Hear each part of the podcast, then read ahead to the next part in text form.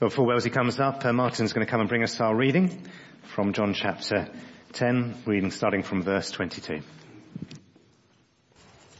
This section is entitled Further Conflict over Jesus' Claims. Then came the festival of dedication at Jerusalem. It was winter and Jesus was in the temple courts walking in Solomon's colonnade. The Jews who were there gathered round him saying, How long will you keep us in suspense? If you are the Messiah, tell us plainly. Jesus answered, I did tell you, but you do not believe. The works I do in my Father's name testify about me. But you do not believe because you are not my sheep. My sheep listen to my voice. I know them and they follow me. I give them eternal life and they shall never perish. No one will snatch them out of my hand. My Father who has given them to me is greater than all. No one can snatch them out of my Father's hand. I and the Father are one.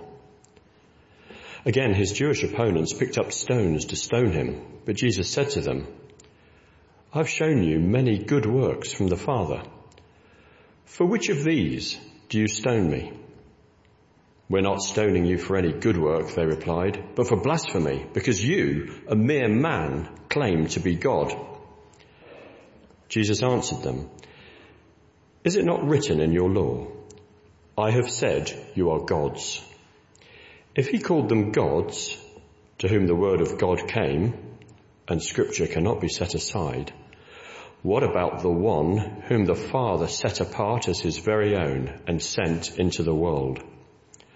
Why then do you accuse me of blasphemy because I said, I am God's son? Do not believe me unless I do the works of my Father.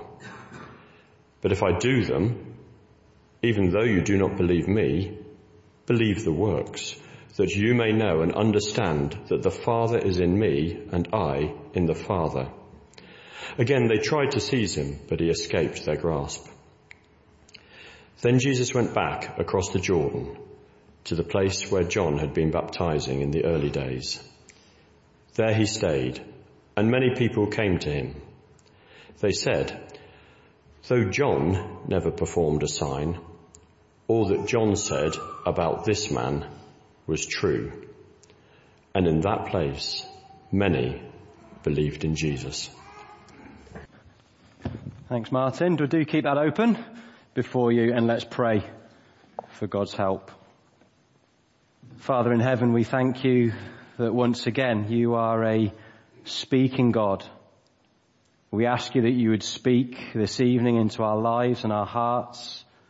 Lord, as we come to your word, would your spirit be at work in the depths of our hearts, helping us not only understand these things, but with your help to apply them to our lives, that we might be a people who are devoted to one another and a people who serve you for the glory of your name. And we pray it for Jesus' sake. Amen. Well, until this moment in John chapter 10, Jesus has been unfolding what he calls a figure of speech in verse 6. It's a, it's a farming metaphor that involves sheep and shepherds and, and a gate that you walk through to the safety of the sheep pen and green and pleasant pastures. But also in this picture we find wolves and thieves and robbers who are there to, to destroy life, to take away life. In contrast to the good shepherd who came to both protect and provide for his sheep. And we summarized the first 10 verses of, of John chapter 10 two weeks ago now with these words on the screen. Jesus as the true shepherd of the sheep is in the business of gathering. He's gathering a flock of weak, wandering, wayward sheep like us to himself in order to give them life. And as we saw last week in, in verses 11 through to 21, this rich, abundant life, this life to the full, as Jesus calls it in verse 10, comes to us through the Good Shepherd who lays down his life for the sheep. But not only does he lay it down, he takes it up again. You may remember this from last week, verse 18. No one takes it from me, says Jesus, but I lay it down of my own accord. The Lord Jesus is in charge. I have authority to lay it down and I have authority to take it up again. This command I received from my Father. And these words specifically, I think, in verse 18, but no doubt other words that have come before, cause great division, as you may remember in verse 19 through to verse 21. There's division over the identity of Christ. And now as we move into our, our third and final section of John chapter 10, we'll see that the, the debate concerning the identity of Jesus is still simmering. And simmering is a good word because things, as we'll see, are about to boil over.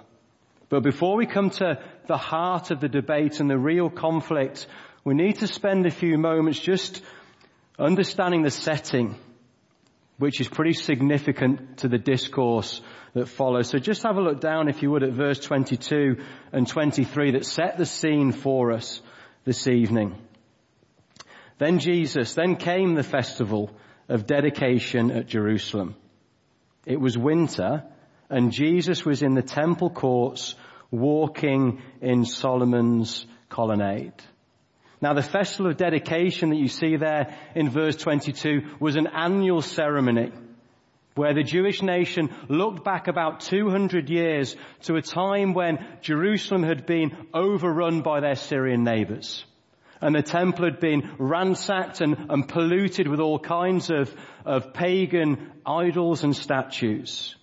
But in 164 BC, a guy called Judas Maccabeus, who you'll see there on the screen, led a bit of an uprising amongst the Jewish people that eventually became strong enough to overthrow their Syrian oppressors and they reclaimed Jerusalem and they rededicated the temple. They cleansed it of all the pagan idols.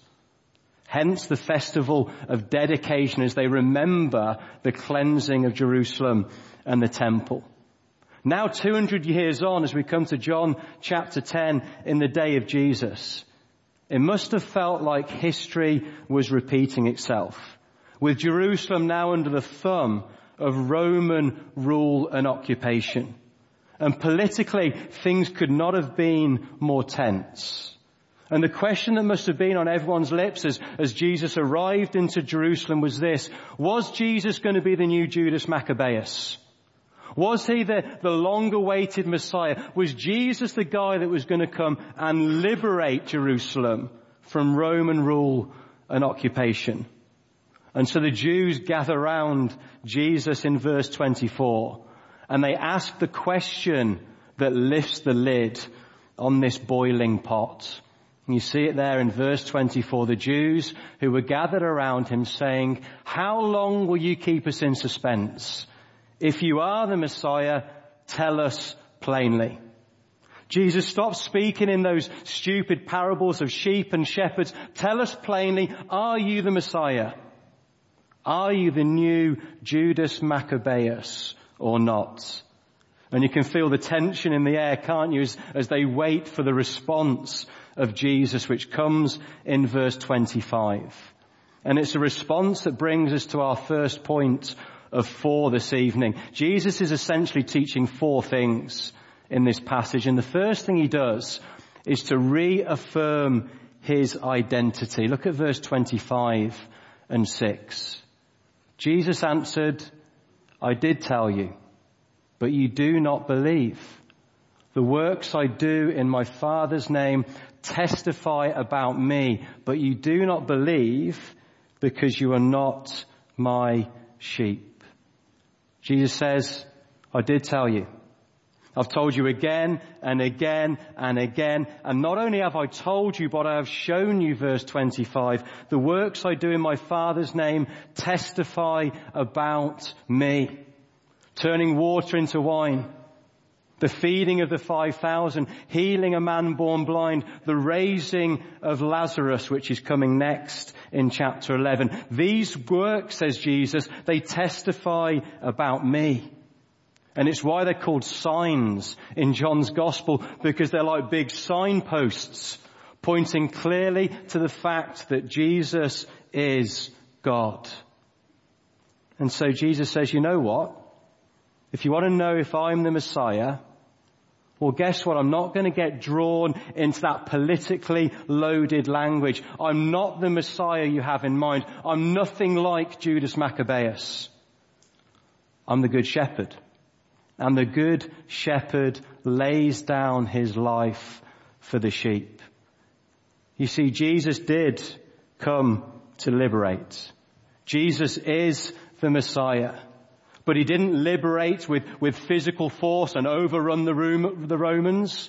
He wasn't like Judas Maccabeus. The Lord Jesus came to liberate his people, to free his people, not from physical occupation, but to liberate people from sin and God's judgment against sin. Jesus is the Messiah. He is our divine Savior which is why he goes on to say in verse 30, I and the Father are one. Not just one in purpose, but one in nature. God the Father and God the Son united together in their saving work for mankind. So firstly, Jesus reaffirms his identity as our Savior, as the Messiah, and as God's Son.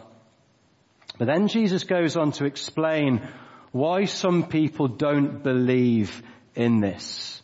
Have a look again what he says in verse 25 and 6. Jesus answered, I did tell you, but you do not believe. The works I do in my Father's name testify about me, but you do not believe. Why? Because you are not my sheep. Percy Shelley, the, the 19th century poet, who was also a fairly prominent atheist, once asked this question, which was a bit of a challenge to the existence of God. And it's, it's a question that's been hijacked by many, or, or piggybacked, if you like, by many over the years. And this was his challenge against God. If God has spoken, why is the universe not convinced? If God has really spoken, if there is a God and He has spoken loudly and clearly, then why is the universe not convinced? Why are the Jews here not convinced? Why are there so many people around us in our own lives who are not convinced? And you see, the assumption behind that question is this. If there is a God, then surely He would have spoken more clearly. Surely He would have convinced more people. And He hasn't. Conclusion, there is no God.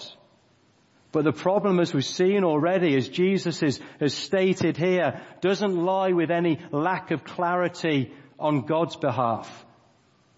Jesus' words are clear for all to hear. Jesus' works are clear for all to see. The issue isn't with God and his lack of clarity or his lack of sufficiency in any way. The issue is the hardness of the human heart. Do you see that? You do not believe because you are not my sheep. You don't belong to me, says Jesus. You don't listen to me. You don't know me and you refuse to follow me. You are not my sheep. And so when people around us fail to put their trust in the Lord Jesus and follow Him, let's not be too quick to point the finger at God. He moved heaven and earth for our sake. God's son left heaven and walked in this world as the good shepherd to gather up his sheep by laying down his life for them. The problem isn't with God and the sufficiency of Jesus' work or the lack of clarity in what he said. The problem lies with sheep who have wandered away and who are failing to listen to him. So where does that leave us? Where does it leave them? Well, it leaves them in an incredibly vulnerable place outside the care and the protection and the provision of the Good Shepherd. Firstly, Jesus reaffirms his identity, our Saviour and God's Son. Secondly, Jesus explains why people don't believe, because you are not my sheep. But then, quite beautifully, Jesus goes on to give assurance to his true sheep. Look down at the words which Neil began the service with. Verse 27, my sheep, says Jesus, listen to my voice. I know them and they follow me. I give them eternal life and they shall never perish. No one will snatch them out of my hand. My Father who has given them to me is greater than all. No one can snatch them out of my Father's hand. I and the Father are one.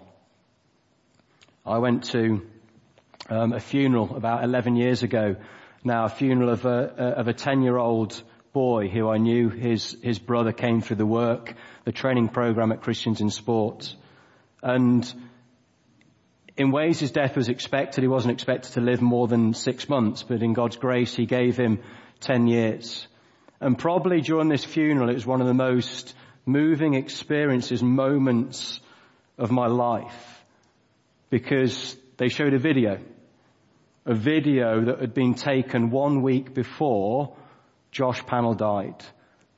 And in that video, Josh Pannell, 10 years old, 10 year old boy who'd listened to the call of the Good Shepherd, simple faith in so many ways, but a rock solid faith. He spoke on this video about his absolute confidence in Jesus in the face of death. And you know what the words were across the order of service? Words that summarize what's going on here in John chapter 10. Safe. That was, the, that was what it was called. Safe in the Father's hands. Perfectly safe. Perfectly secure in the loving, firm hands of our Savior. No one will snatch him out of my hand, says Jesus. That means no one. When people come to Christ, when He takes hold of His people, no one will snatch them out of my hand, says Jesus. No one can snatch them out of my Father's hand.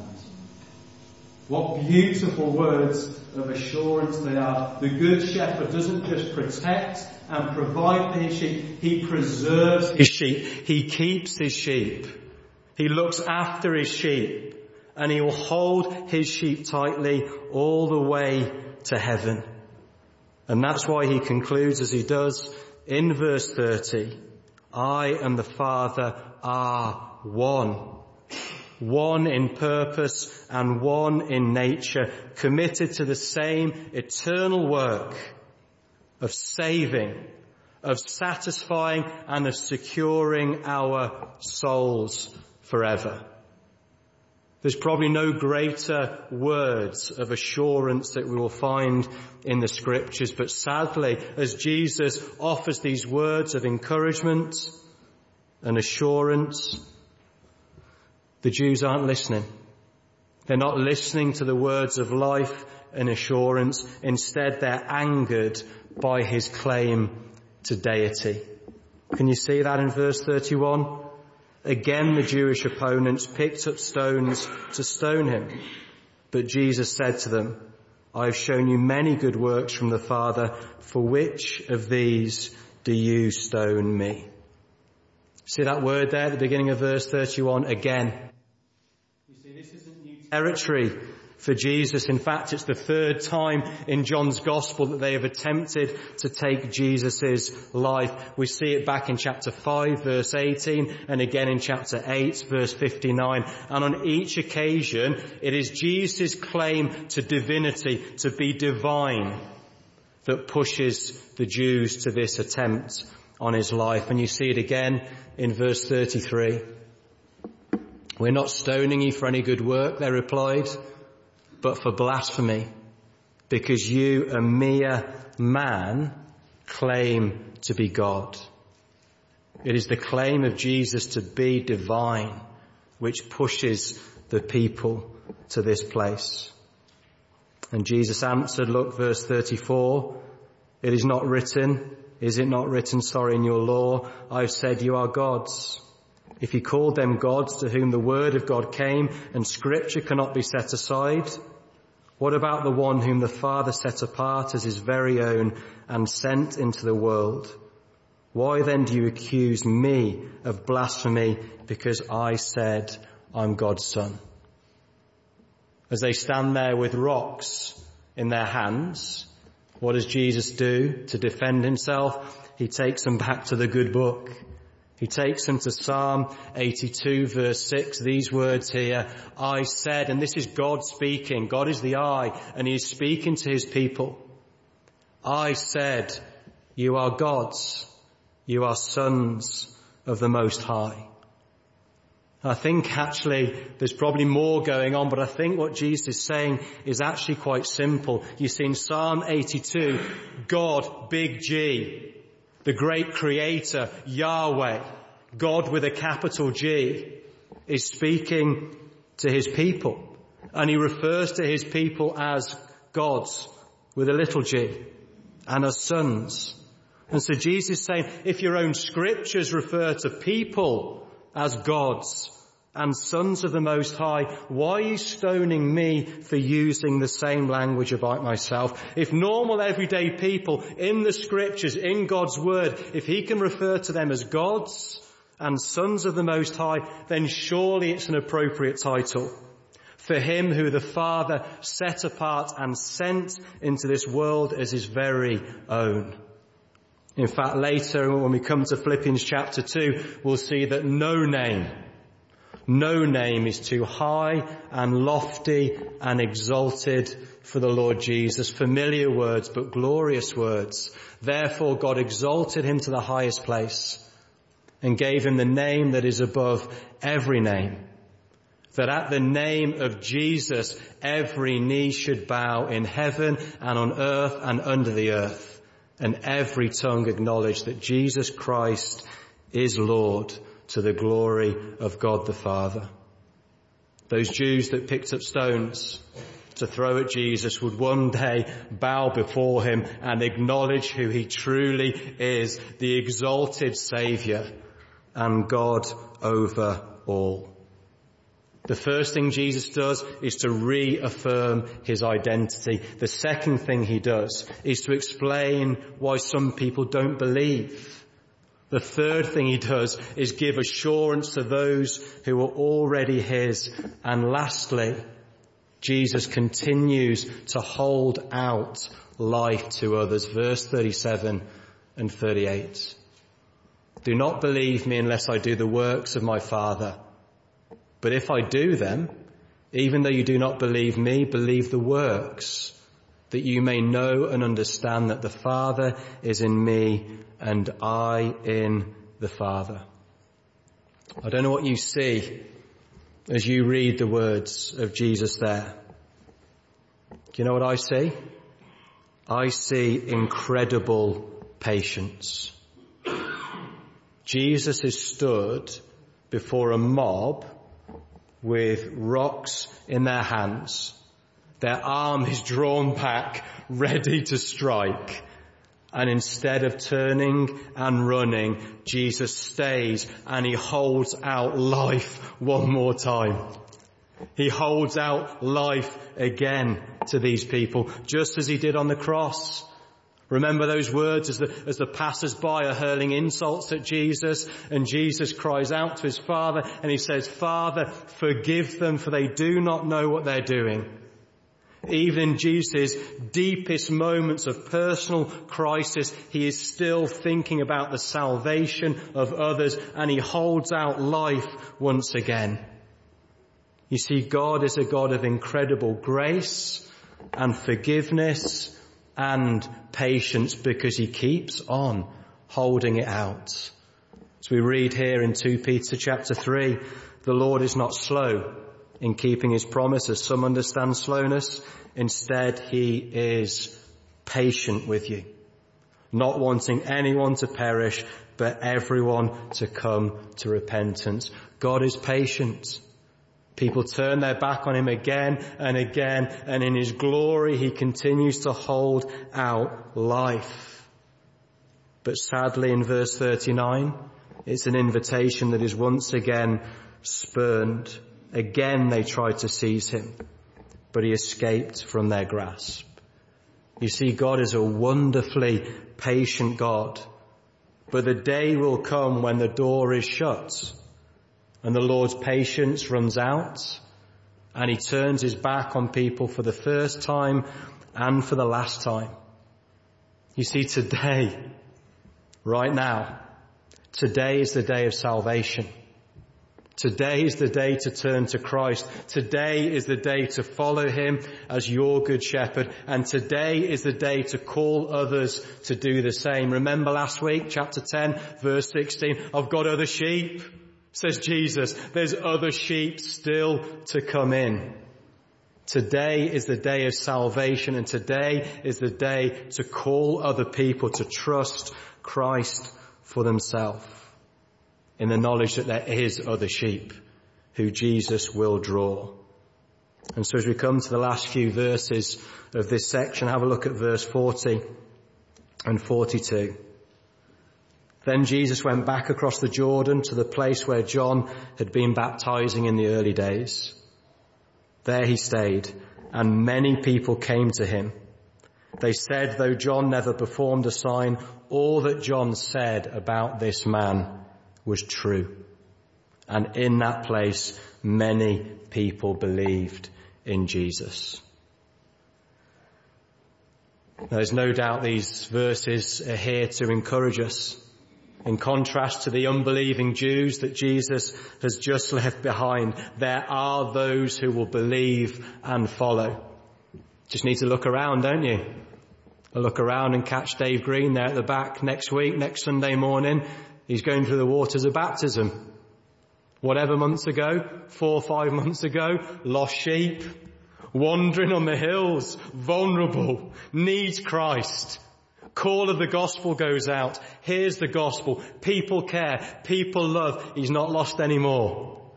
This time next week, he'll have gone through the waters and affirmed publicly that Christ is his savior. Repent and be baptized and you will receive the gift of forgiveness and the gift of the Holy Spirit. And it's come to many, right? Different times, different stages. You hear the call of Christ and he draws you to himself.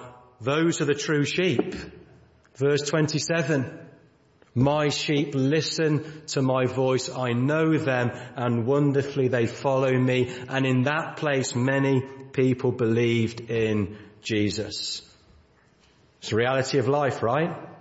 Opposition will come the way of the believer. People will refuse to follow Christ, but all the way through the scriptures and all the way through our journey through life, we will see God graciously call people back to himself. And so as we finish our journey through John chapter 10, the question that I think we must finish with is the question that we began with. Are you one of his sheep? Are you one of his sheep? You see, everyone's a sheep, right? We all like sheep have gone astray. Each of us has turned to his own way. We're all sheep. The question, are we his sheep?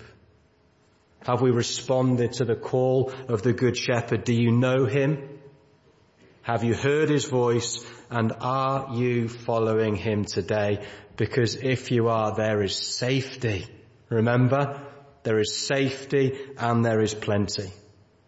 Because in Christ, we have a good shepherd who not only saves and satisfies, but one who secures our souls for all eternity. We're going to respond in a moment. I'm going to invite the band to come straight up. We're going to respond by singing. And um, we're going to stay seated uh, to sing this song. Um, but it's a song that reminds us that He will hold us fast it's a song that recalls a number of the truths from John chapter 10. But before we sing, I'm just going to read you those words again from verse 27 to verse 30. And could I say to you this evening, if you've got, if you've got any concern whatsoever that you're not one of his sheep, any concern that you, that you haven't got that assurance in Christ, could I encourage you to not leave here this evening without speaking to me or to, to somebody else? But let me read these words from 27 to 30, then we'll stay seated and we'll sing of our wonderful God who saves and satisfies and secures forever. My sheep listen to my voice. I know them and they follow me. I give them eternal life and they shall never perish. No one will snatch them out of my hand. My Father who has given them to me is greater than all. No one can snatch them out of my Father's hand. I and the Father are one.